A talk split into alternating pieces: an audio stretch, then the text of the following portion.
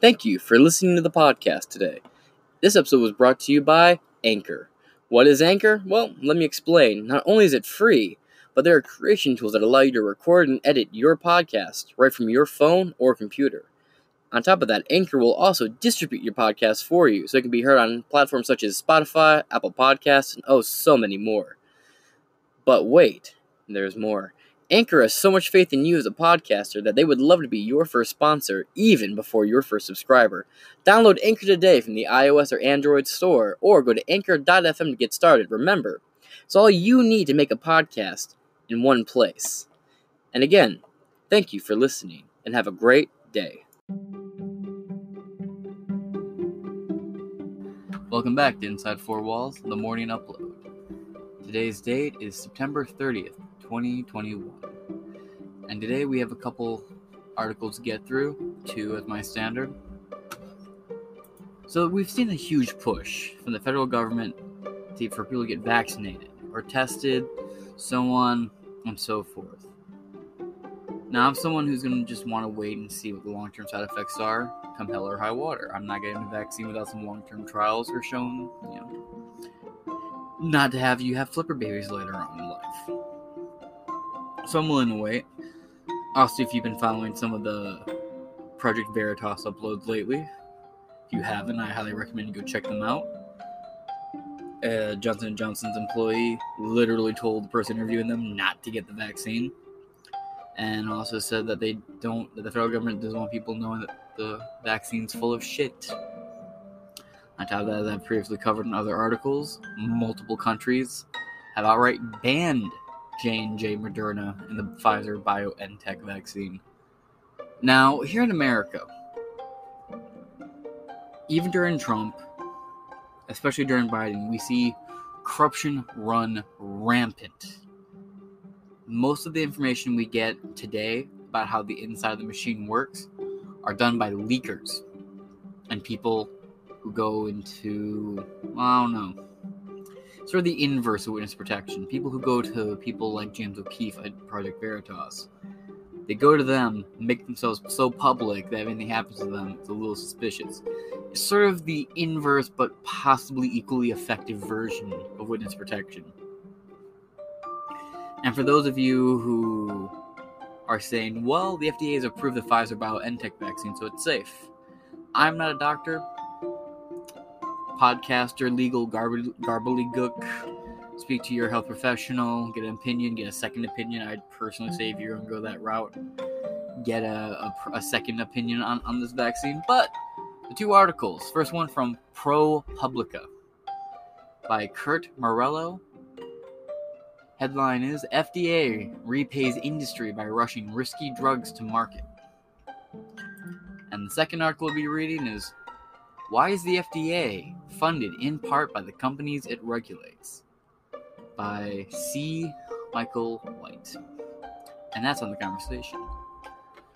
That being said, this is the morning upload for Inside Four Walls. Without any further ado, let's get into it.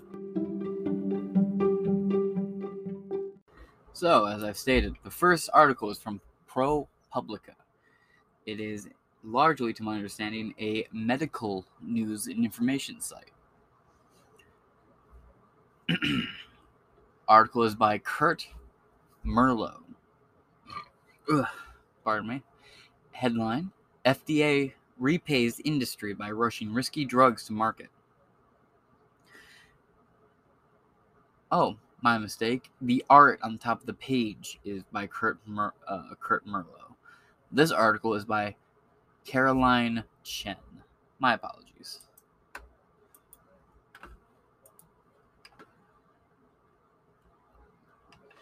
And a little bit on the reporter. Caroline Chen covers healthcare for ProPublica. She is currently reporting on the coronavirus pandemic. Her 2019 story is on heart transplant program in New Jersey that prioritized metrics over patient care. One, the Livingston Award for Local Reporting. Her story on racial disparities in cancer clinical trials with Riley Wong in 2018 won the June L. Biedler Cancer Prize for cancer journalism, online, and multimedia reporting. Previously, she has worked at Bloomberg News, where her coverage included the unraveling of the blood test maker Theranos. Oh, that's an old story. And the 2014 Ebola outbreak. She received her master's degree from the Stabile program in investigative journalism at Columbia University, or CU, where she was awarded a Pulitzer Traveling Fellowship. Just a little bit on who wrote this article. This isn't, to my understanding, NewsGuard certified site, so just to give you back a little bit of a background, I wanted to read the bio for Caroline Chen.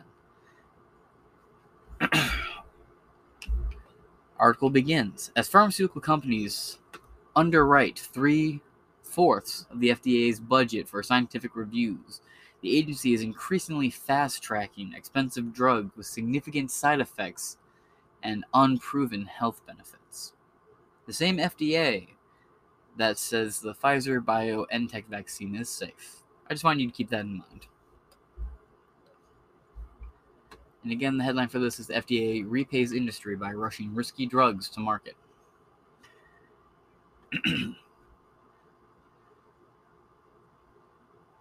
Nuplazid, a drug for hallucinations and delusions associated with Parkinson's disease, failed two clinical trials. In a third trial, under a revised standard for measuring its side effects, or its effects, my apologies, it showed minimum minimal benefit. Overall, more patients died or had serious side effects of Nuplazid. Nuplazid? Nuplazid. N U P L A Z I D.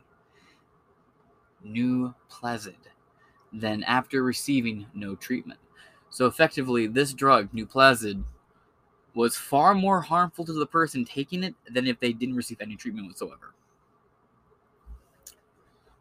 Fascinating. Patients on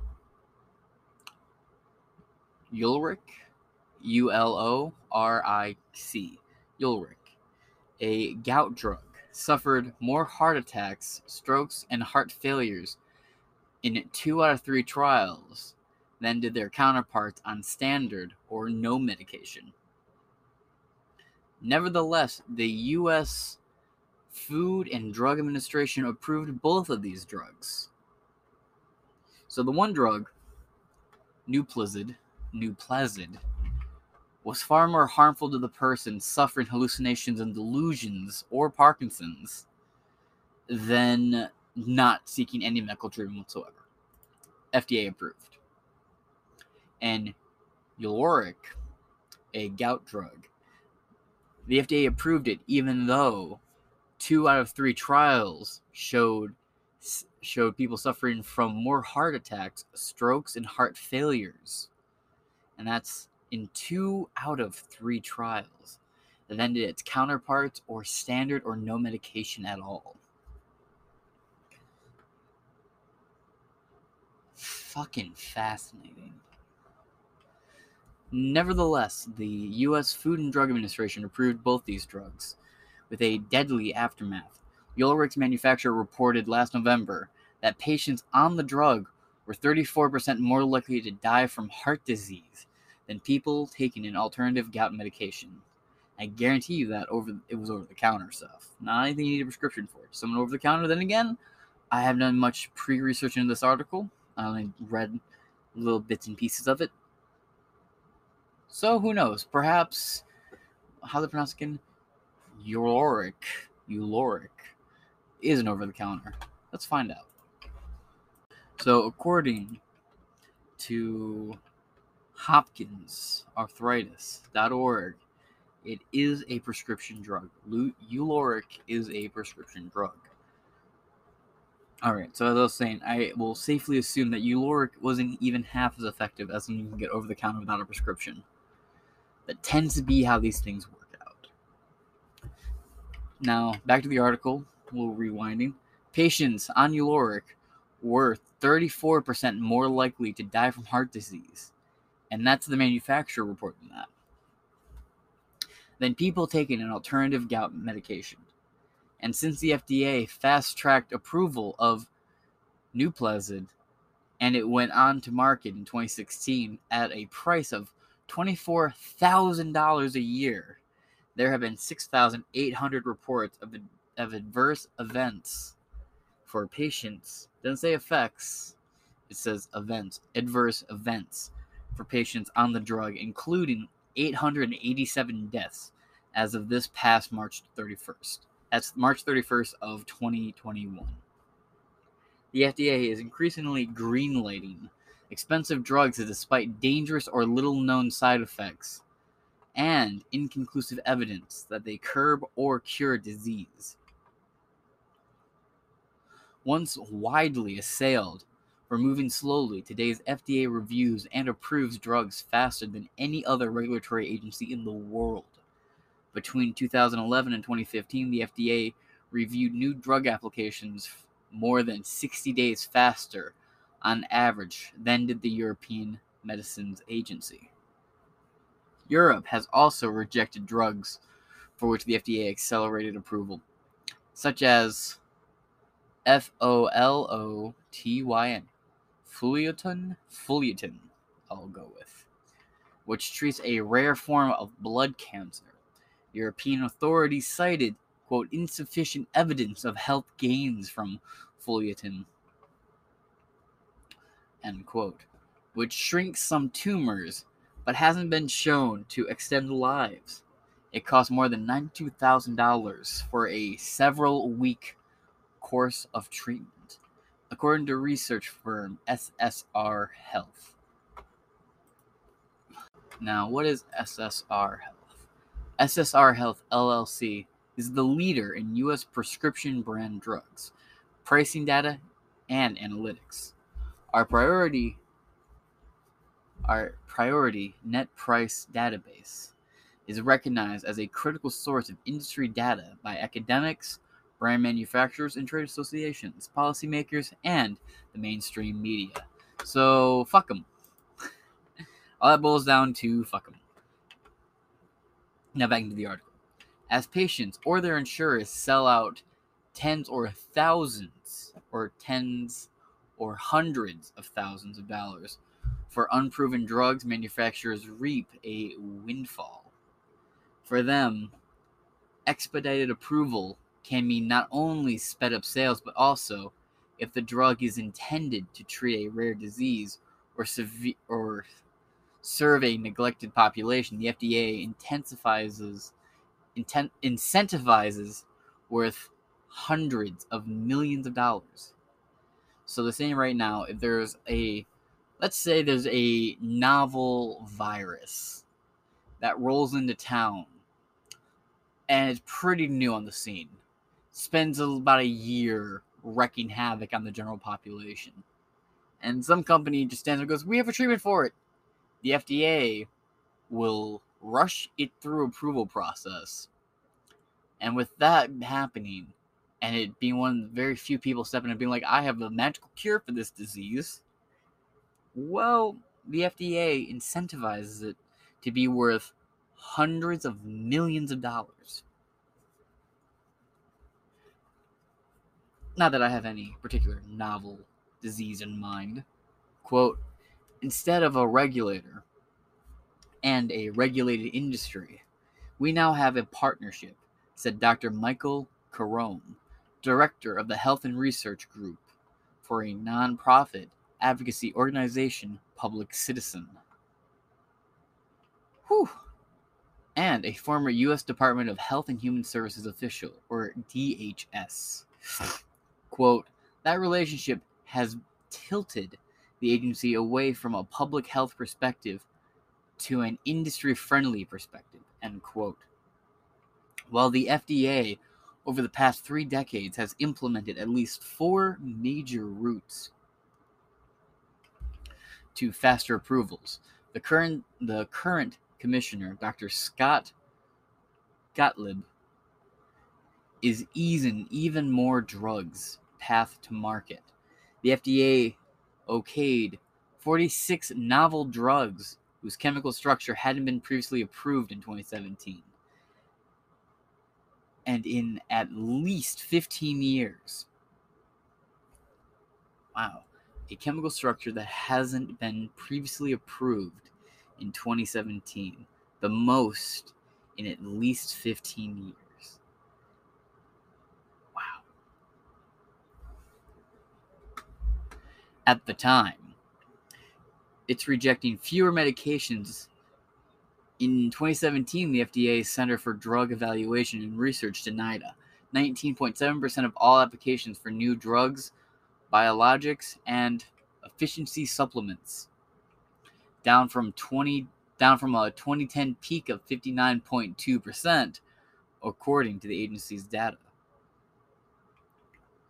President Trump has encouraged Gottlieb to give patients faster access to drugs. Quote, you bring that down. You're bringing that down, right?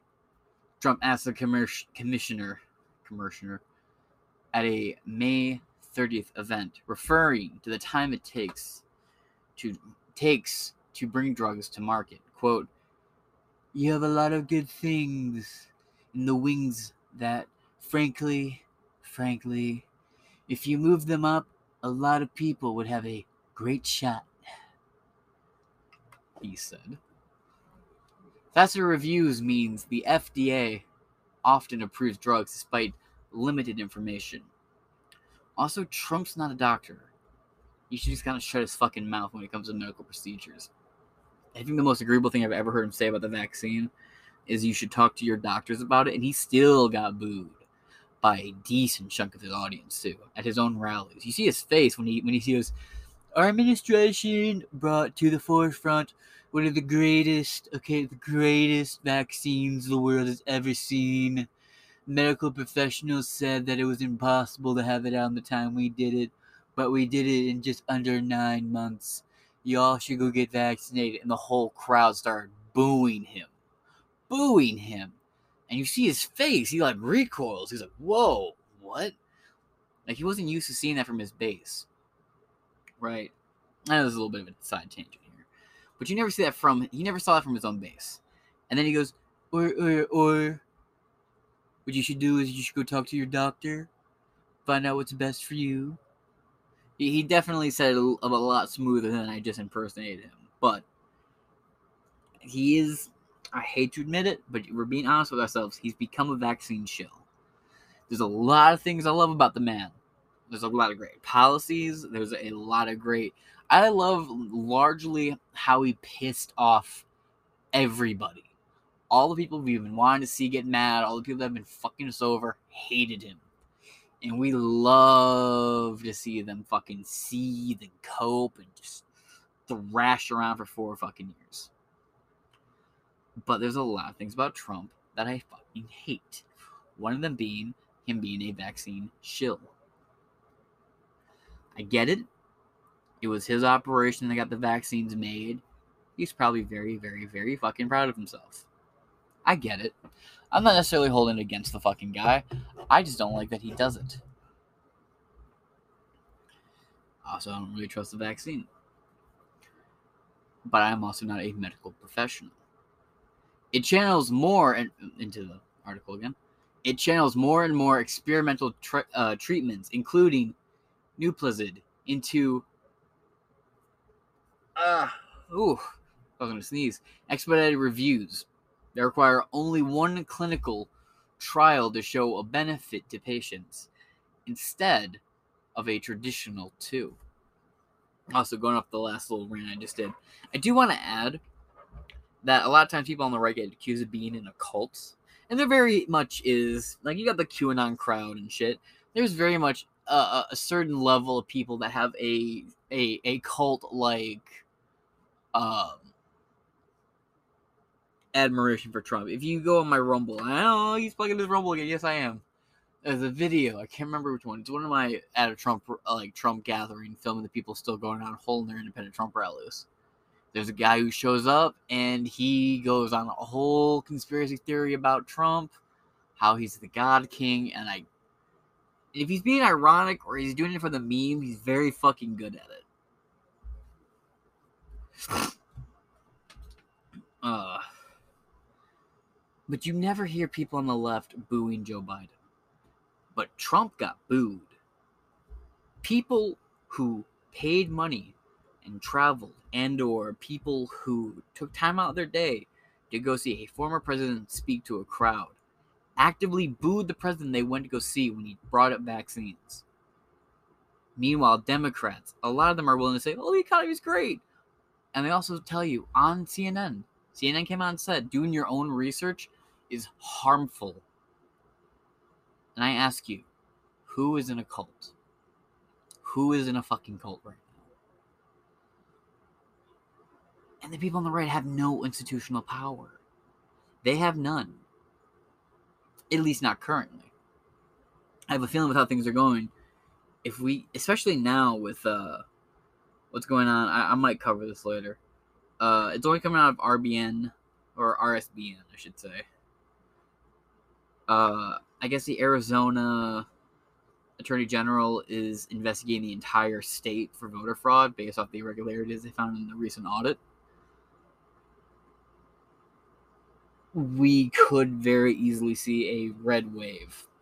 The Democrats are doing everything they can in their power to definitely make sure that fucking happens. But I, I ask you, Trump supporters are willing to boo Trump and bash him on policies.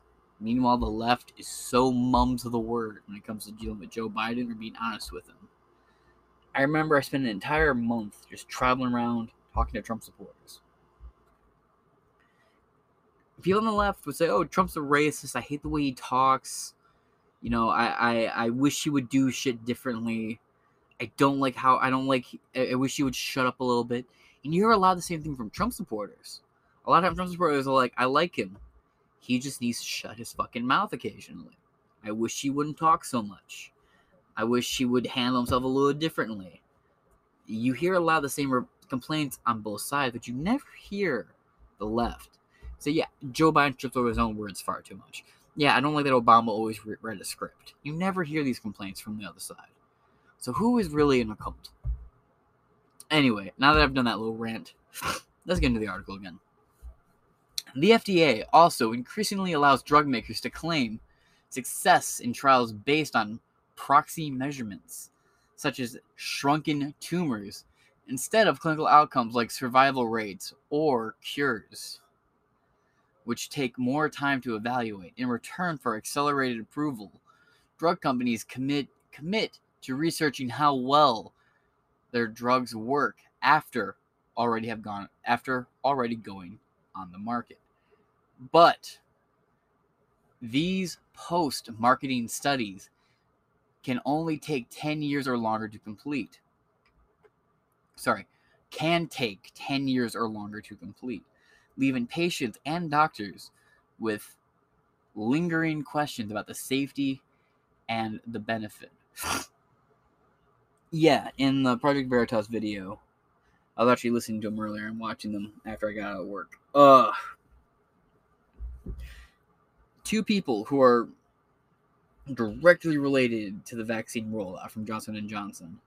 They talk about how we have no long-term trials we have no long term idea of what the side effects of this vaccine might be. Because there have been, as they said, hasn't been like a 30 year study on it or anything. Now, it's a little hyperbolic to say you need 30 years, but you should at least have maybe five, 10 years before you just go out and claim this vaccine's the end all be all of COVID. Just an idea. And the fact that they're approving this shit we've already seen a huge increase in myocarditis, and some 64% of the entire country's current hospitalizations with COVID are all people who are already vaccinated or recently double vaccinated. Meanwhile, the CDC has shown that most Americans naturally have some, like, it's upward of like 80% of Americans already have some natural protection against COVID. And people who have already had COVID getting double infected is ultra rare. So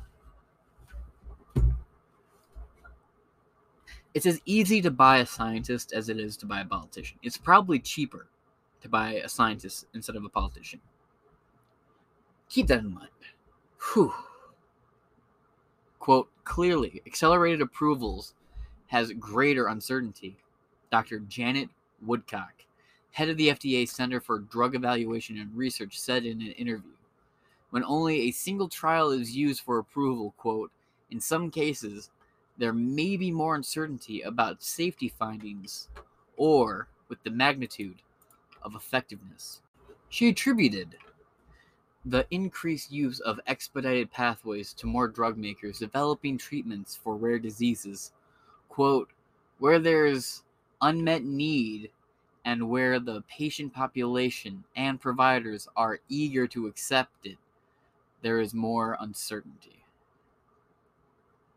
End quote. The FDA's growing emphasis on the speed has come at the urge at the urging of both patients and advocacy advocacy eh, advocacy advocacy groups and industries which begin which began in 1992 to contribute to the salaries of the agency's drug reviews in exchange for a time limit on review.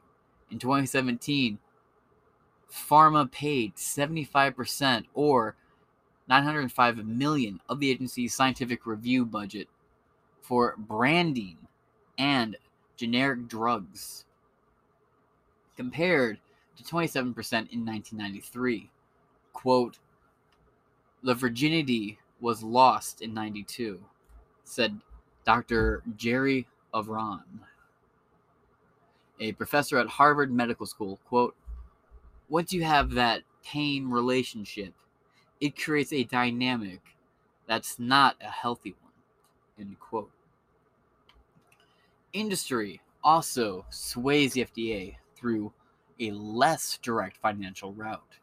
Many physicians, caregivers, and other witnesses before the FDA advisory panels that evaluate drugs receive consulting fees, expenses, expenses, payments, or other re remuneration for pharmaceutical companies.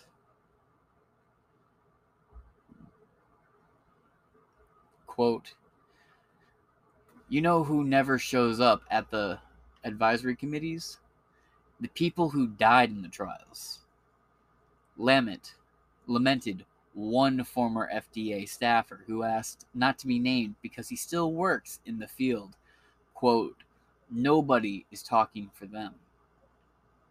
The Drug Industry Lobbying Group, Pharmaceutical and Pharmaceuticals Research, Pharmaceutical Research and Manufacturers of America, continues to push push for ever faster approvals. In a policy memo on its website, Pharma, P H R M A, warns of quote needless delays in drug review and approval that led to longer development times, missed opportunities, and high drug development costs, and delays in treatments reaching patients. The agency has internalized decades of criticism that patient that paint it as an obstacle to innovation. Daniel Carpenter, a professor of government at Harvard, and author of a 2010 book on pharmaceuticals, on pharmaceutical regulations and the FDA. Quote, they now have a built-in fear of overregulation that set that sets in the set in over the last 20 years. To be sure, nobody wants the FDA to drag out drug reviews unnecessarily, and even critics acknowledge that there's no easy way for agencies to strike the perfect balance between sufficient speed and ample information, particularly when patients have no other treatments available or are terminally ill. Ugh.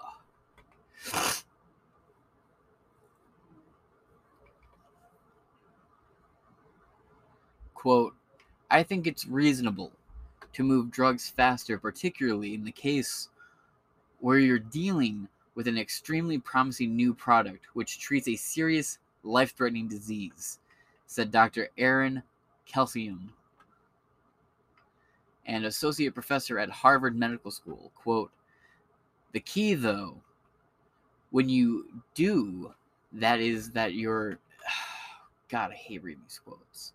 Quote, the key, though, when you do that is that you've got to make sure you closely follow the drugs in a thoughtful way. And unfortunately, too often, we don't do that in the US. End quote. Greg Konslavs, or Konoslavs, used to be a member of ACT UP, the HIV advocacy, advocacy group that tried to take over the FDA's headquarters in Rockville, Maryland in 1988 accusing the agency of holding back cures. While he didn't storm the FDA building, Gonslaves participated in other protests that led to the FDA to accelerate approvals.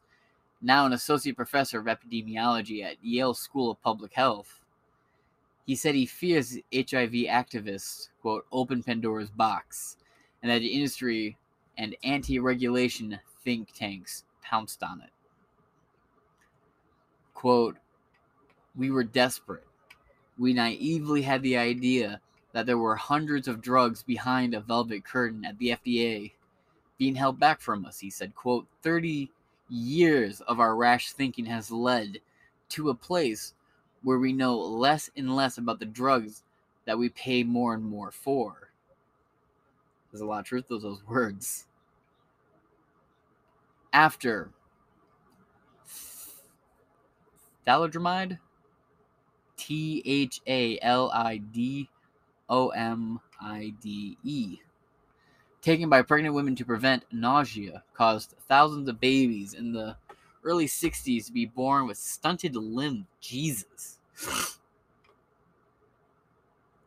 Oh, maybe that's what the uh, the the butler from Scary Movie Three had. His mom was taking a thalidomide. Thalidomide. Even sounds like some sort of like villain. Born with stunted limb in the 60s. Actually, wait a minute. My mom knew somebody.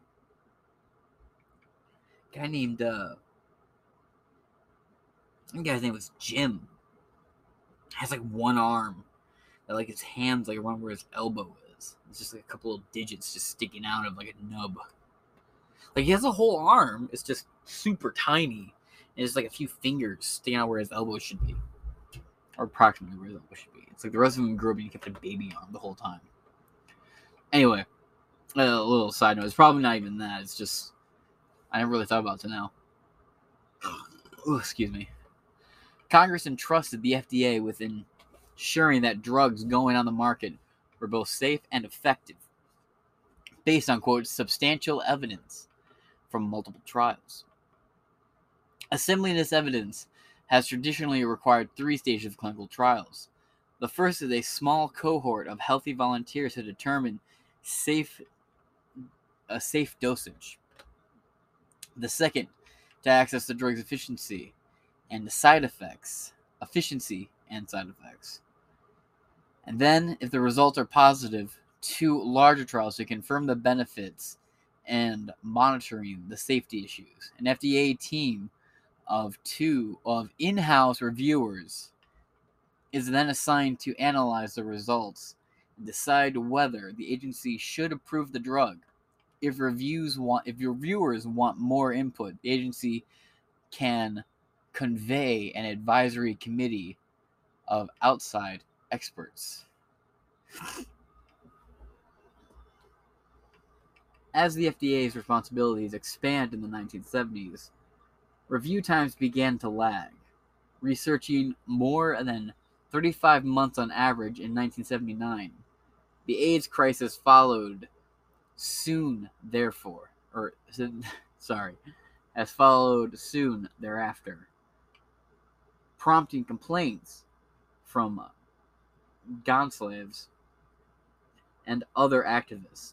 Their protests spurred the Prescription Drug User Fee Act in 1992, which established industry fees to fund the FDA staff salaries. In return, the FDA promised to review drugs within 12 months for normal applications and 6 months for priority cases.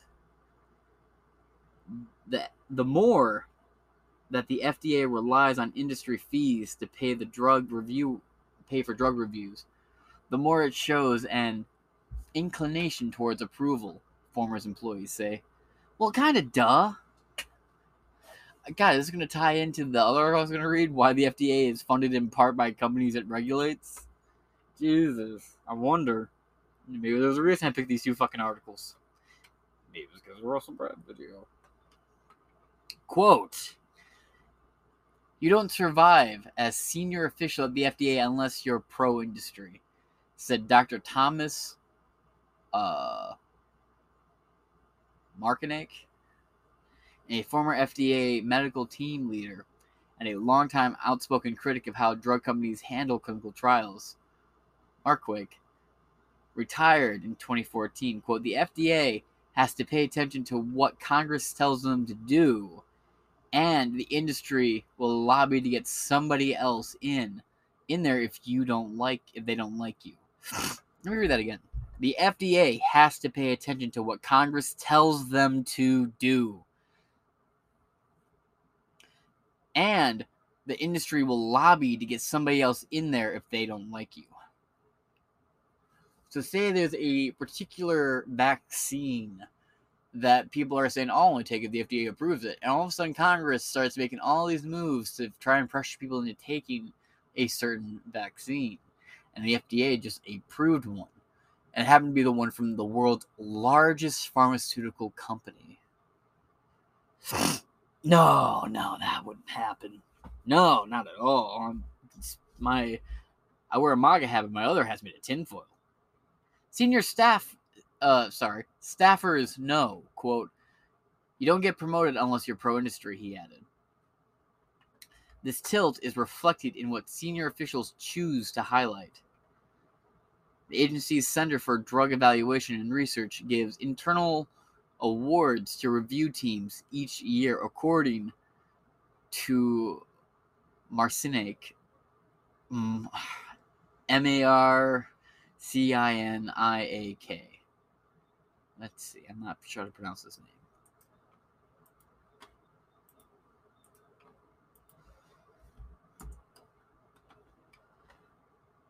Uh, well, he's very accredited.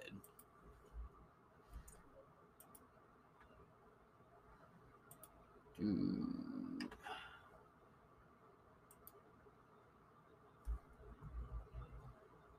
Marciniak. Marciniak. No, that's right. That was pronounced. Okay. According to Marciniak, and former FDA employee who requested anonymity, always suffer with that word. Both said they had never seen an award granted to a team that rejected a drug application. The FDA did not respond to ProPublica's request for a list of award winners. Higher ups would also send congratulatory congratulatory emails to medical review teams when a drug was approved. Quote, nobody gets congratulated for turning a drug down, but you get seriously questioned, said former staffer said the former staffer, according to the agency's attitude is quote, keep Congress off your back and make your life easier. God, that's not something you want to hear when it comes to a, an agency like the FDA that literally approves, I don't know, a certain uh, BioNTech vaccine that is now being pushed in the workplace for workers to take. You're right. Dr. Peter Lurie, a former associate associate commissioner who left the FDA in 2017, recalled that John Jenkins, director of the agency's Office of New Drugs from 2002 to 2017, gave an annual speech to employees summing up the year's accomplishments. Jenkins would talk about, quote, about how many approvals were done and how fast and how fast they were. But there was nothing in there saying we kept five bad drugs off the market, said Lurie. Now, now president of the nonprofit Center for Science in the Public Interest in Washington D.C. Jenkins declined to comment. Quote, I personally have no interest in pursuing people and pressuring people to approve things that shouldn't be approved. The actual person who would be accountable would be me, Woodcock said. She added that the FDA's quote accountability to the public far outweighs pressure we might feel otherwise. Congress has authorized one initiative after another to expedite drugs approval. Let me reread that. Congress has authorized one initiative after another to expedite drug approvals. That is the, the Congress directly influenced the FDA to approve drugs. Drugs include vaccines, shots, over the counter, whatever. And by the way, to a lot of you healthy guys out there, you know, bench pressing, getting the, getting the gains, and you take muscle supplements and shit, you do realize most of those aren't FDA approved, right? So FDA FDA approval is everything to you. Why are most of your proteins and supplements you take for your exercise and shit not FDA approved? I'm just curious. Most of them aren't. Congress has authorized one initiative after another to expedite drug approvals. In 1988, it created the quote fast track regulations. In 1992, the user fee law formalized quote accelerated approval and priority review. When the law was authorized in 1997, hey, that's a good year. The goal for review times was lower from a year to 10 months. In 2012, Congress added the designation, quote, breakthrough therapy, enabling the FDA to waive normal procedures for drugs that showed substantial improvements over available treatments. Quote, those multiple pathways were intentionally designed to be the exception to the rule. And now the exceptions are swallowing the rule. Kesselheim said. 68% of novel drugs approved by the FDA between 2014 and 2016 qualified for one or more of these accelerated pathways. Kesselheim or Kesselheim, Ooh, Kesselheim, and his colleagues have found.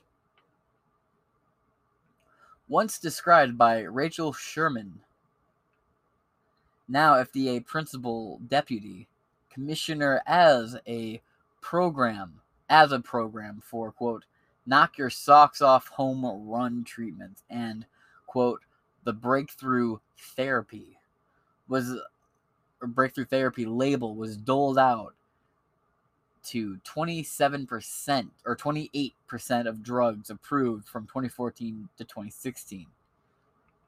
Nuplazid was one of them.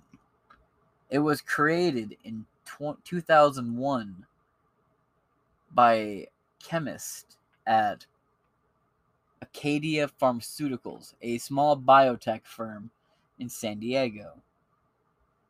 Pfizer BioNTech. Hmm. They're not the same thing. I'm just that term.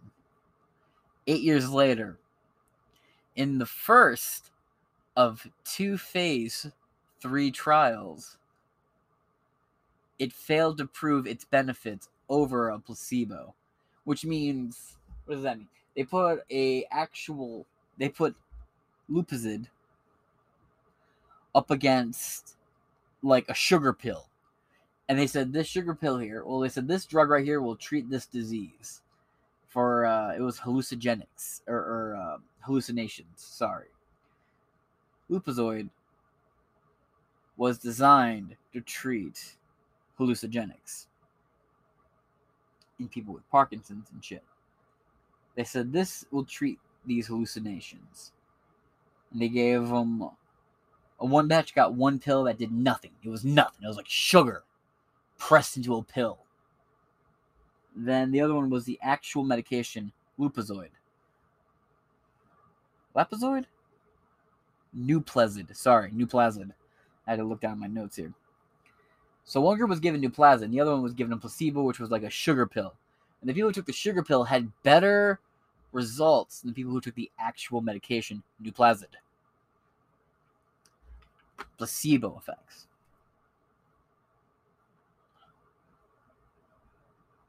That means two out of three trials. Two out of three trials, placebo. Two out of three times, placebo had better effects than the actual medication. Shame. The company, which had no approved drugs and hence no revenue stream, halted the second trial, but wasn't ready to give up. Acadia executives told, investi- told investigators that the trials failed because placebo patients had a larger than expected improvement. They asked the FDA for permission to revise a scale of use to measure the benefits, arguing that the original scale, which was traditionally used for schizophrenia assessments, was appropriate for patients with Parkinson's related psychosis. The agency agreed to this new scale, which had never been used in a study for drug approval. So they took basically they said, "Hey, the scientific method doesn't work for me. Can we use uh, Dr. Seuss science?" And the judge went, "Hey, the the silly zingy hingy mabobber works better. So use the silly zingy hibbamabobber." And the cat in the hat pulled out three vaccines out of his ass and shoved them in your face. They completely changed the traditional scale of measuring the effectivity, efficiency of a vaccine, or, well, in this case, a fucking psychosis schizophrenic drug that showed to not be very effective to begin with. They said, hey, the means we normally use to decide whether or not something works, uh, it says it doesn't work. Can we change how we measure this to make it say it works? And the FDA went, sure. Hey, look, it works now using this new, pulled fresh from our ass measurements. Wonderba. Since there was there were no treatments approved for Parkinson's related psychosis, the FDA also granted Acadia's request for breakthrough therapy des- designations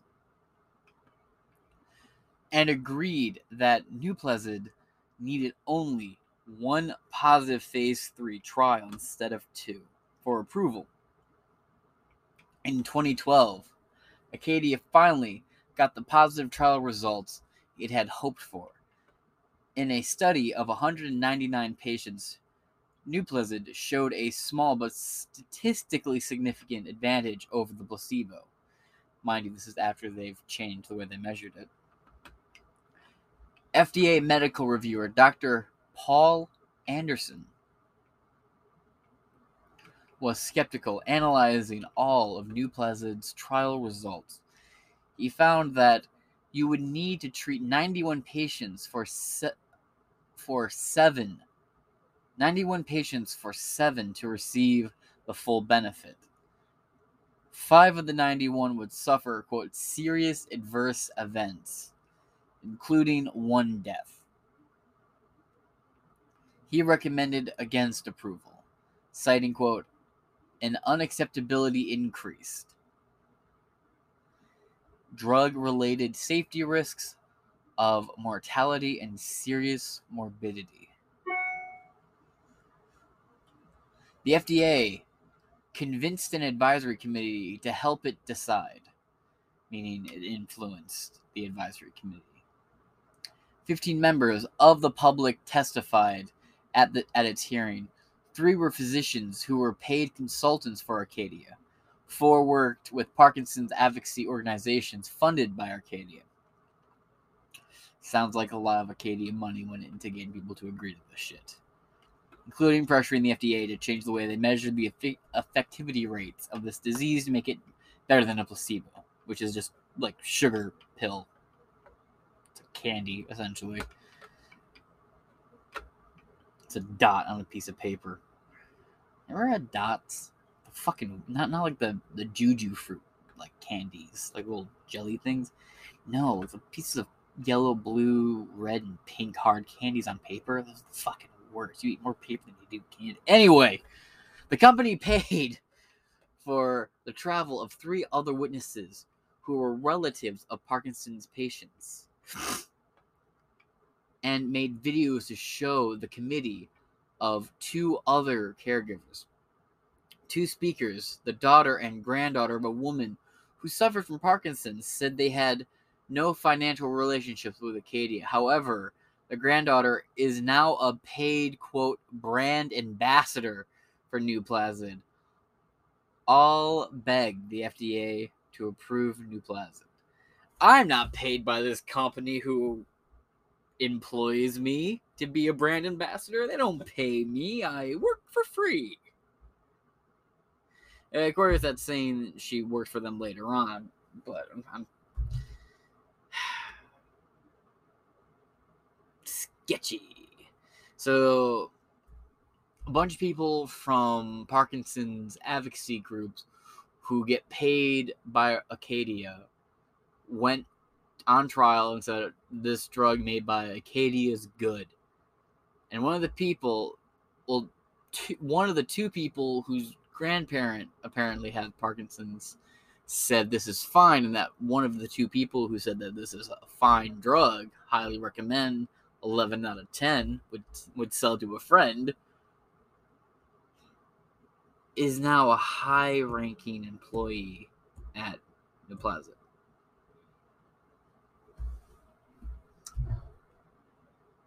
Food for thought. Quote Acadia or its consultants interacted with some of the potential potential speakers to facilitate logist, logistic logistics. My God, I'm tripping over words today. And reimbursed for travel as a as is common practice. Acadia's spokes, uh, spokeswoman Alina Ridloff said in an email, quote, all speakers presented their own experiences in their own words. And at a hotel we paid for and flew in on a plane we paid for and got paid to say what we wanted them to say. Oh yeah, not to mention uh, all these groups are in our pocket. Nice. The only speaker who urged the FDA to reject the drug was a scientist at the National Center for Health Research who has never had any financial relationships with Acadia. So the only person there who didn't receive any money from Acadia said, "Hey, this drug sucks. Don't take this drug. This drug will fucking kill you. You have Parkinson's, a disease that makes you have more shakes than fucking Dairy Queen. Uh, will also, you know, give you an increased rate for heart failure and failed two of its three trials, and then they had to pay the FDA to completely revise the way in which they measure these drugs' effective rates, uh, is shit. Don't use it. The witnesses, please affected. The witnesses, please affected the panel members who voted 12 to 2 to recommend accelerated approval. Yikes. Pay to win, boys. Quote, if there were a safe and effective alternative on the market, I would have voted I would not have voted yes, said Almut Winterstein, a professor of pharmaceutical outcomes and a policy at the University of Florida. Uh, that's U of you fucked up. U of F. You have fucked. Quote, but I think that, in particular, the public hearing today was very compelling. There clearly is a need. Dr. Mitchell Mathis, director of the FDA's Division of uh, Psychiatry Products, sided with the advisory panel, overruling Anderson. Quote, even the small mean improvement in disabling conditions without and approved treatment is meaningful, Mathis wrote, adding that its safety profile was no worse than other antipsychotics on the market. Like other antipsychotics, Nuplazid carries a warning on the label of increased deaths in elderly patients with dementia related psychosis.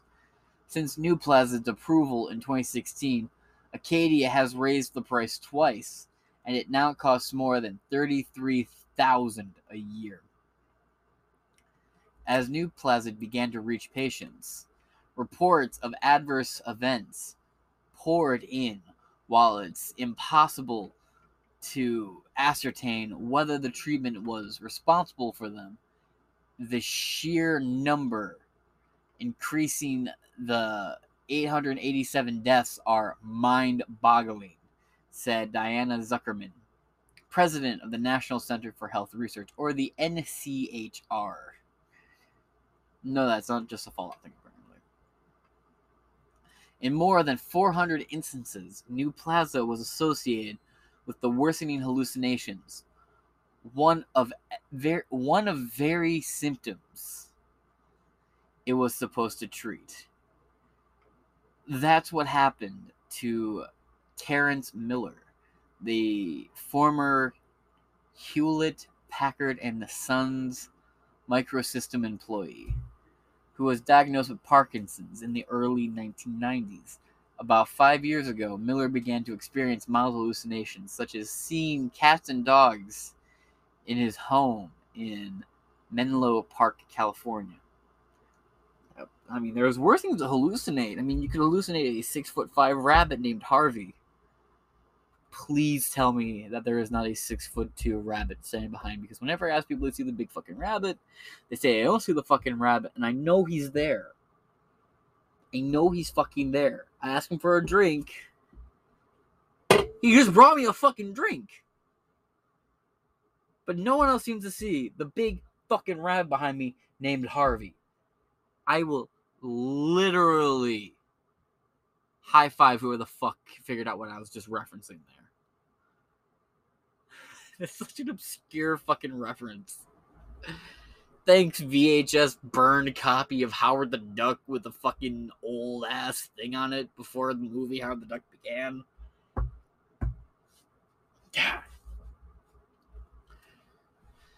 But again, that's not really that bad. I mean, it, it's definitely convenient. Like you're hallucinating cats and dogs. I mean, are they at least friendly cats and dogs you're you're hallucinating? Or are they like ravenous, like like, like Church from fucking Pet Sematary and Cujo? Or are they like the Disney versions of cats and dogs? They're just like super chilled out. Ah, I just, I'm just curious. At the time, he realized that the animals weren't real, and that the visions didn't bother him so he didn't take any medication for them. But two years later, after surgery for after surgery for a hip injury, the hallucinations worsened. Are fighting. Quote: He was convinced that he hadn't had the surgery yet, and people were going to harvest his organs. Wow, yeah, that's definitely a huge spike in like the scary charts from just seeing cats and dogs and being like, people are going to take my kidneys. Recalled his wife, Denise Sullivan, quote, he'd see spaceships outside of the window and had to call security to help restrain him. Jesus. In 2016, Dr. Salima Brillman prescribed Nuplazid. Miller tried Nuplazid twice for a few months each time. His hallucination his hallucinations became darker. Quote, I'd say, Who are you talking to? And he'd say, They're telling me to do bad stuff. Who that's nothing you want to hear, man.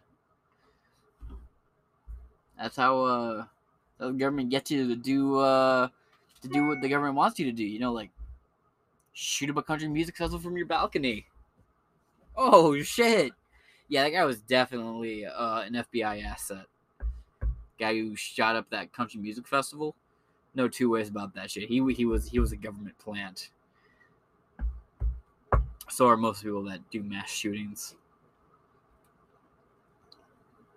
Read the bio. Biased against the state. Yeah. Just managed to smuggle all sorts of fucking firearms and shit. Duffel bags full of them. Multiple trips worth of firearms with no one asking questions. Guns too big to fit inside of bags. Just got into his room. Right. Right. Quote, they're telling me to do bad stuff. Sullivan said, afraid, quote, he might hurt me because of what his evil friends were telling him. Sullivan, who was paid more than a thousand dollars a month for the drug, uh, a month for the drug out of her own pocket, who paid more, she was paying more than a thousand dollars a month for the drug out of her own pocket, then stop the treatment. What Sullivan and Miller didn't know is that Brillman earned fourteen thousand four hundred ninety-seven in consulting fees from Acadia in 2016, ranking as the company's seventh highest paid doctor. The government's records show the top five prescribers of New Nuplazid in Medicare, the government's health program for the elderly, all received payments from Acadia. Dr. David Kurtzman, why does that name sound familiar? Of Commack, New York. Commack, New York? Prescribed the most 1,000. Uh, sorry, $123,294 worth of Nuplazid for 18 patients in 20 in 2016, according to the data company CareSet. He was paid fourteen thousand two hundred three in consulting fees, two hundred three dollars in consulting fees. Brillman and Kurtzman didn't respond to multiple requests for comments. Why would they? Miller's new doctor switched him onto Seroquel, an old drug long used off label for Parkinson's related psychosis. With it, he's sleeping better and the hallucinations, while remaining, have become more benign again. He's probably seen cats and dogs again. He walks outside. Is that what is that? Is that a fucking cat? Hey ma, there's a weird fucking cat outside on the fucking lawn. I don't want to start a fight with Lucy. Meanwhile, the weird cat on the lawn and Lucy don't exist. They're just his happy little head friends. He's like Bob Ross with imaginary friends. Just in my pocket is nothing, but to me, it's a beautiful little squirrel. Uh, becoming more benign. Sullivan said patients like Miller, whose hallucinations worsened, may not have been on Nuplazid for long enough, said Ridloff. Uh,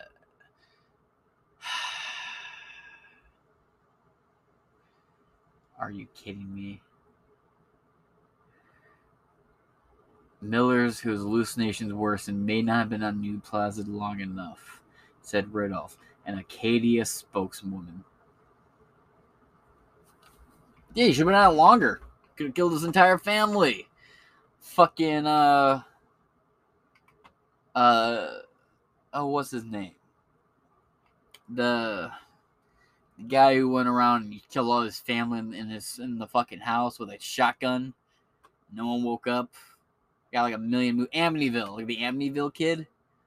He just heard voices in his head and killed his whole family the 887 reported deaths of new Nuplazid patients may have been an undercount.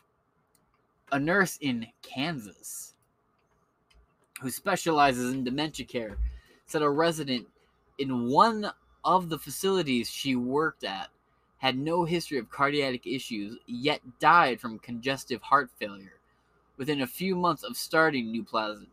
The nurse requested anonymity because she continues to work in nursing care facilities. Quote, we questioned the ordering physician whether it should be reported to the FDA in Revelation to Nuplazid.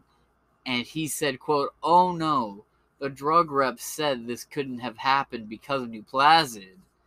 Yeah, the person who works for the drug company selling us the drug said this couldn't have happened because of the drug we bought from them. Otherwise, they have to reimburse us. And they have to admit that the drug's bad. It's not that. They said it wasn't. And it was never reported, she said.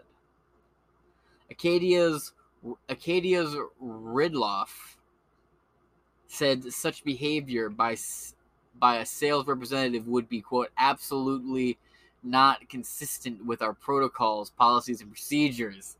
Yeah, our our company has a strict rule against you telling patients that it's our drug that hurts them. Don't do that. It makes us look bad. She said that deaths are to be expected among patients who are elderly and in an advanced stage of Parkinson's, but that Nuplazid does not increase the risk of mortality. Quote, Acadia's top priority has been to continue has been and continues to be patient safety. That's why we had them change the scale in which they rated the approval rate of our drug, so it would be more in our favor. We also greased the palms of a bunch of Parkinson acti- activists so they would come out and say our drug's safe. Oh, we also uh, greased the palms of a bunch of other high ranking officials in Congress, apparently. She said, quote, We carefully monitor and analyze safety reports from clinical studies and post marketing reports. Remind you, they don't do long term studies until it's already in the market, as we read earlier. Marketing reporting to ensure the ongoing safety of Nuplazid based on the totality of available information. Acadia is confident in Nuplazid's efficiency and safety profile.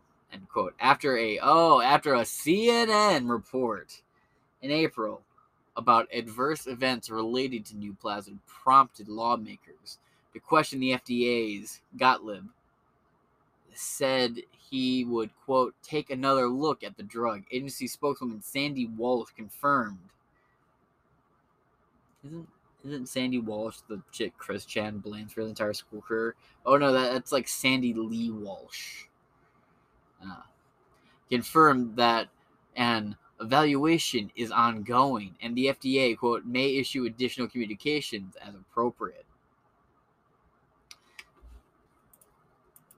Nuplazid isn't the only drug approved by the FDA by an FDA senior official against the advice of low-level staffers. In 2016, internal reviews and advisory committees called for rejecting a drug for a rare muscular disease called uh, muscular dystrophy, DMD. Only 12 patients partic- participated in a single trial that compared the drug uh, Exodys, Exodai, E X O N D Y S, Exendai 51 with a placebo. Trials show that Expedin or Expedai, Exendai? I'll go with Exendai 51 produced a small amount of uh, dystrophin. Let's uh, see how this word's pronounced. Dystrophin.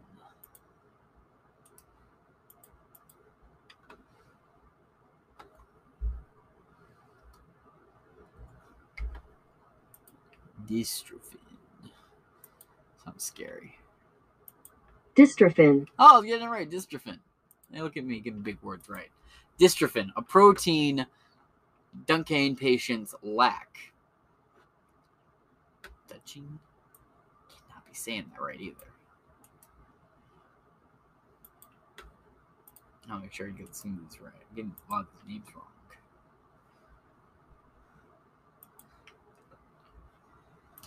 Duchenne. Oh, Duchenne. Not what I got from the spelling of it, okay. Duchenne patients. Okay, so. Single trial that compared the drug Exodal, Exodai 51 to a placebo. Trial results show Expedal, Expedai 51 produce a small amount of dystrophin, a protein. Damn it. I forgot how it's pronounced. Fuck.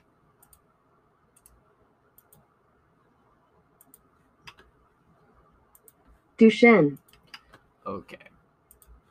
Duchenne patients lacked. But the company didn't show that. The protein increase translated into clinical benefits like helping patients walk. Woodcock approved the drug. Internally, FDA documents later revealed that she was concerned about the sol- ugh, sorry, solvency of the drug maker. Spar- Sparpita, Sparpita Therapeuticals, their therapeutics in Cambridge, Massachusetts. A memo by the FDA's acting chief scientist recounted Woodcock saying that Serpt, Serpta, quote, needed to be capitalized and might go under if Expedi- Expedize 51 was rejected. Expedite 51 went onto the market with a price tag of 300,000 a year. Jesus. That's nearly half of what the federal government is threatening to fine people yearly who don't have uh, all their uh, 100 plus employees vaccinated. Quote, we don't look at a company and say they'll have lower standards because they're poor, but we're trying to recognize that. Small or large companies will never work on developing a drug if they won't make a profit, said Woodcock. Quote, Our job is to work with the field and with the firms to try and find a path forward, especially on rare diseases where a large trial is impractical, she said. This episode's going to run pretty long. I'm sorry, guys. This article is a lot longer than I anticipated. Last month, the European Medicines Agency Advisory Committee recommended rejecting Expedite 51's application, saying, quote, further data is needed to show lasting benefits relevant to the patient. Wow. Sparpita is asking the committee to reconsider. The company said in, in a June press release the debate over Expedite 51 s- centered on the value of a so called surrogate endpoint, a biological or chemical measure that serves a proxy for whether the drugs actually treat or cures the disease. Surrogate measures speed drug development because they're easier and quicker to measure than patient outcomes. Some surrogate measures are well established.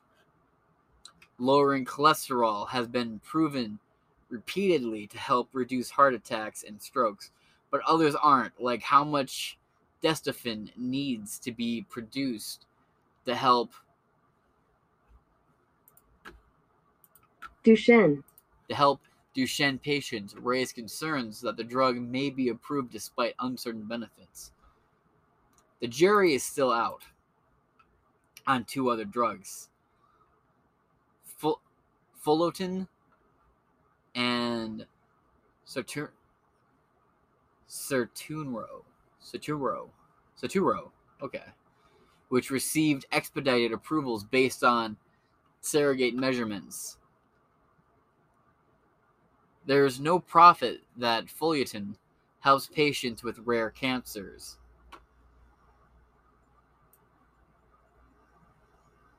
Oh boy. Okay. Ooh, doo, doo.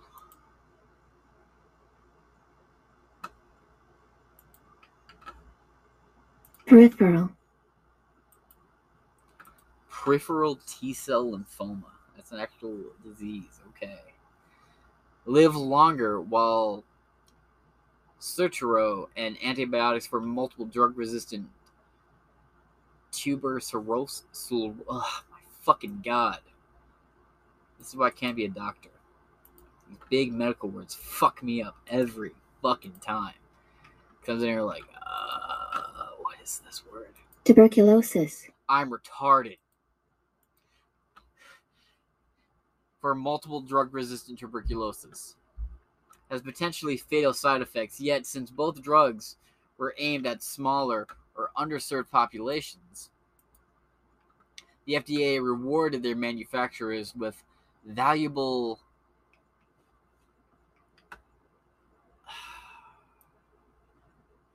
and just show how literate I really am. Watch. There's gonna be a fucking word that I'm gonna I'm supposed to be fucking I'm supposed to fucking know and just be able to Requisite. Yeah, I'm retarded. Prerequisite. I need to get glasses. I really do. In a clinical trial, folio time reduced tumors in 29 out of 107 patients. But the shrinkage lasted longer than 14 weeks in only 13 people. So that means after 14 weeks, 13 people's shrinkage in tumors just kind of grew back to normal sized tumors, if not worse. Since everyone in the study got Foliotin, it wasn't apparent whether the drug would help patients do better than a serious side effect would uh, would do better than a placebo or another drug. Meanwhile, 44% of participants in the trial suffered serious side effects, including sores in mucous membranes. Sores in mucous membranes. Including the mouth, lips, and digestive tract. And the lower levels of blood cells that help with clotting. One patient died after being hospitalized with sores and lower white blood cell counts. While tumor shortages or tumor shrinkages is commonly used surrogate measurements in is commonly used surrogate measurements in cancer trials it's often has a low correlation with longer life expectancies. According to a 2015 study quote i would say to a patient this drug may be more likely to shrink a tumor either practically either partially or even completely but that may in fact the pyric pyric i fucking hate medical words Pyrrhic. Pyrrhic. Okay. Pyrrhic victory. If it doesn't help you live longer or better, said Mikkael Sekeres, director of the leukemia program at the Cleveland Clinic of Cancer Center, who voted against approving Foliotine at the FDA's advisory panel discussion in 2009. He was outvoted 10 to 4. Three years later, the European Medicines Agency rejected that drug. Because Farifol T cells, T cell lymphoma, only affects about 9,000 Americans each year. The FDA designated Foliotin as an orphan drug giving its manufacturer Allos Therapeutics tax incentives and at least two extra years of making exclusively Nevada based Spectrum Pharmaceuticals acquired Allos in 2012 at more than $92,000 per course of treatment. Foliotin is Spectrum's top selling product, earning about 43 million in 2017. Eric Jacobsen, clinical director of the adult lymphoma program at Dana Farber Cancer Institute in Boston, has become disillusioned with Foliotin since he helped Allos run the original trial. Quote, enthusiasm for the drug has waned, he said, quote, It's been on the market for a long time, and there's no additional data suggesting benefit. He now prescribes other options first, particularly because of the mouth sores Foliotin can cause, which makes it painful to eat or drink. The FDA approved Certero in 2012 without requiring Johnson & Johnson. Hey, look who it is, J&J the manufacturer oh uh, sorry the manufacturer to demonstrate that patients on the drug were cured of tuber- tuberculosis tuberculosis instead johnson johnson only had to show that the treatment, when added to a traditional drug regimen, killed bacteria in the spectrum faster than the ow regimen alone. Sertero was success was successful by that measure, but 10 patients who took it died, five times as many as the two in the group on the placebo. Man, imagine you die, you get to heaven, guys. Like, yeah, you died from a fucking sugar pill because you thought it was to kill you. Dean Fellman, a biostatus statistics expert at the National Institute of Health, or NIH, voted as an FDA advisory committee member to approve Sertero, but wrestled with how to read the spectrum data in light of a higher death rate. Quote, the drug could be so toxic that it kills bacteria faster, but it also kills people faster. I mean, that's one way to cure it. Just kill the host. Disease is cured. You know, it, it's that simple. How, how, how do you cure a brain tumor? Well, we shot him in the fucking head with a cannon. And, uh, well, the cancer died with them. So we cure the cancer and any future problem the patient might have with one simple treatment of 1.5 tons of lead rocketing through their fucking cranium. Cured. Uh, we also cured JFK of his uh, asthma and any other future issues he might have. Politically. And that's what you get for the big pig, bitch. the imbalance in deaths during the trial, quote, was a safety signal that led the FDA to require, quote, its most serious warning in product labeling, known as a boxed warning, said agent spokeswoman Walsh. This evil bitch. The packaging, she added, specified that Sertero, quote, should only be used for patients for whom an effective TB regimen cannot otherwise be provided. Thus, current labeling provides for a safe and effective use. Under a 2007 provision in the user fee law aimed at spurring treatments for developing nations, Sertero's approval qualified Johnson & Johnson's for a voucher given to the manufacturer who successfully got a topical disease drug to market. The voucher can be used in the future for any drug to claim priority review within six months instead of the usual 10. Time is money in the drug industry, and beating your competitor to market can be worth hundreds of millions of dollars. Vouchers may also be sold to other drug makers and have garnered up to 350 million. Sarepta received a voucher under a similar program for for pediatric rare diseases when the FDA approved Exidai 51 in South Africa, where Sertero is mainly used. The drug is seen as helpful as a helpful option for highly drug resistant patients. A study at one South African hospital by Dr. Cretan, by Dr. Cretan, Dheda, found that 45 out of 68 patients who took Sertero were cured against as against 27 out of 204 before the drug was available. That doesn't rule out the possibility that Sertero may be killing a small subset of patients, said Dheda. I'm not saying data, I'm saying Dheda. D H E D A. That's her name.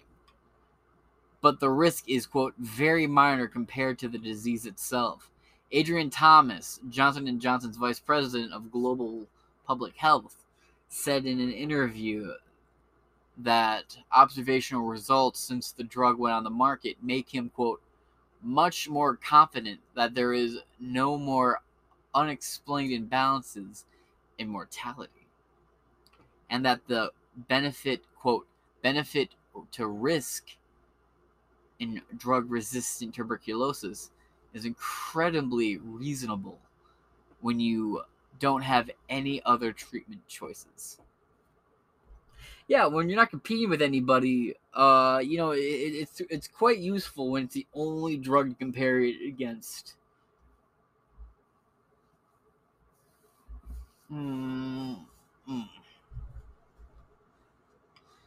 Still, the World Health Organization said in 2016 in a 2016 report that the quote equality of evidence remains very low regarding Sertero. Quote, there is still some residual uncertainty for mortality, the group said, and quote specific harms to the respiratory system continue to be observed. While the FDA expedites drug approvals, its content its content to wait wait a decade or more for post-marketing studies that manufacturers agree to do definitively answers about Sertero are likely to be lacking until 2022 so a year from now when Johnson & Johnson is expected to finish its study a full decade after the drug was approved yeah I'll be waiting to read that article too Hopefully, it's not an hour and a half long podcast like this one's going to be because fuck these bitches running long. Really long. God damn it. Uh, when Johnson & Johnson is expected to finish the study a full decade after the drug was approved. Studies of New Nuplazid and Folliton aren't expected until 2021, so this year. Spectrum has missed two FDA deadlines for post-marketing studies on Folliton. Spectrum spokeswoman Ashley Winters declined to comment. Post marketing studies often take far longer to complete than pre approval trials, in part because it's harder to recruit patients to uh, to risk being given a placebo when the drug is readily available on the market. Plus, since the drug is already on the market, the manufacturer has no longer no longer has a financial incentive to study its impact and stands to lose money if the results are negative. Of post-marketing studies agreed to uh, agreed to by manufacturers in 2009 and 2010, 20% had not stated five have not stated 5 years later and another 25% are still ongoing. That's creepy. So when they said they were going to give you the results of these trials, they just were like, eh, don't worry about it. We ain't worried about it, bitch. Why are you worried about it? And despite taking so long, most marketing studies of drugs approval of drugs approved on the basis of a basis of surrogate measures rely on proxy criteria, mean fake criteria, again, rather than examining uh, clinical effects, aka real effects, on patients' health or lifespan. In fact, Folliton's post marketing trials will measure what's known as, quote, progressional free survival. Progression free survival. Or the time it takes before tumors start to grow back or grow again. Oh, Jesus. But not whether the patients live longer taking this will get rid of that tumor, but we'll take 10 years off your life. Oh, well, we got him back 10 years later. Uh, the tumor's still gone, and they only lost 20 years of life. Doctor, you said 10. I say a lot. I say a lot of shit. You listen? Yikes. Providing that a drug extends survival is especially hard in cancer trials because patients don't want to stay in a trial if their disease gets worse or may want to add another experimental treatment. Quote, in cancer, we're probably not going to get a clean answer, Woodcock said. Instead, the best evidence that cancer drugs are effective would be an increase in national survival rates over time, she said. By law, the FDA has the authority to issue fines or even pull a drug off the market if a drug maker doesn't meet post marketing requirements. Yet the agency has never find has never fined a company for missing a deadline, according to Woodcock. Quote, we would consider fines if we thought companies were simply dragging out dragging their feet. Jesus fucking Christ. All these notifications set to be quiet. They still pop up. I hate that. Quote, we would consider fines if we thought the companies were simply dragging their feet, but we would have the burden to show they really weren't trying. It can't be that hard. Sure, they're not trying. And it be an administrative thing that companies could contest, said Woodcock. Like cock, that it would. Even when post-marketing studies blatantly confirm that the drug is drugs are dangerous, the agency doesn't always pull them off the market. Consider Uloric, the gout treatment. Even though it's consistently lowered uh, uric acid blood levels, the FDA rejected it in 20 in 2005 and again in 2006 because the trials linked it to cardiovascular problems. But a third study by the manufacturer Takeda Pharmaceuticals of Osaka, Japan, didn't raise the same alarms. So the agency declined in 2009 to let the drug on the market while asking uh, Takeda or Takeda for a post-marketing study of 6,000 patients to clarify the drug's cardiovascular effects. Uloric had a 22% higher risk of death from any cause and 34% higher risk of heart-related deaths than patients taking uh let me look this word up.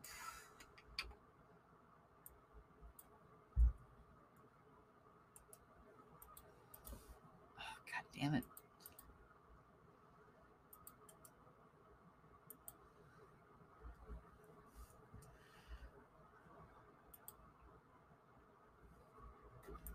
Allopurinol. Allopurinol. Okay. Patients taking allopurinol, a generic alternative, the FDA issued a public health alert in November 2017, sharing the results of the trial, but left Uloric on the market. We know it's bad for you, and this over the counter cheaper alternative is way better for you, but we're going to keep this bad shit on the market. Fuck you, bitch. Public citizens Public Citizen has warned patients to stop taking Uloric. Quote, there is no justification for using it, said Carome. Quote, if the results of the most recent study has been available prior to FDA approval, the FDA likely would have rejected the drug. FDA spokeswoman Walsh said it is, quote, conducting a comprehensive evaluation of this safety issue and will update the public when new information when there is new information. Takeda is working with the FDA to quote conduct a comprehensive review.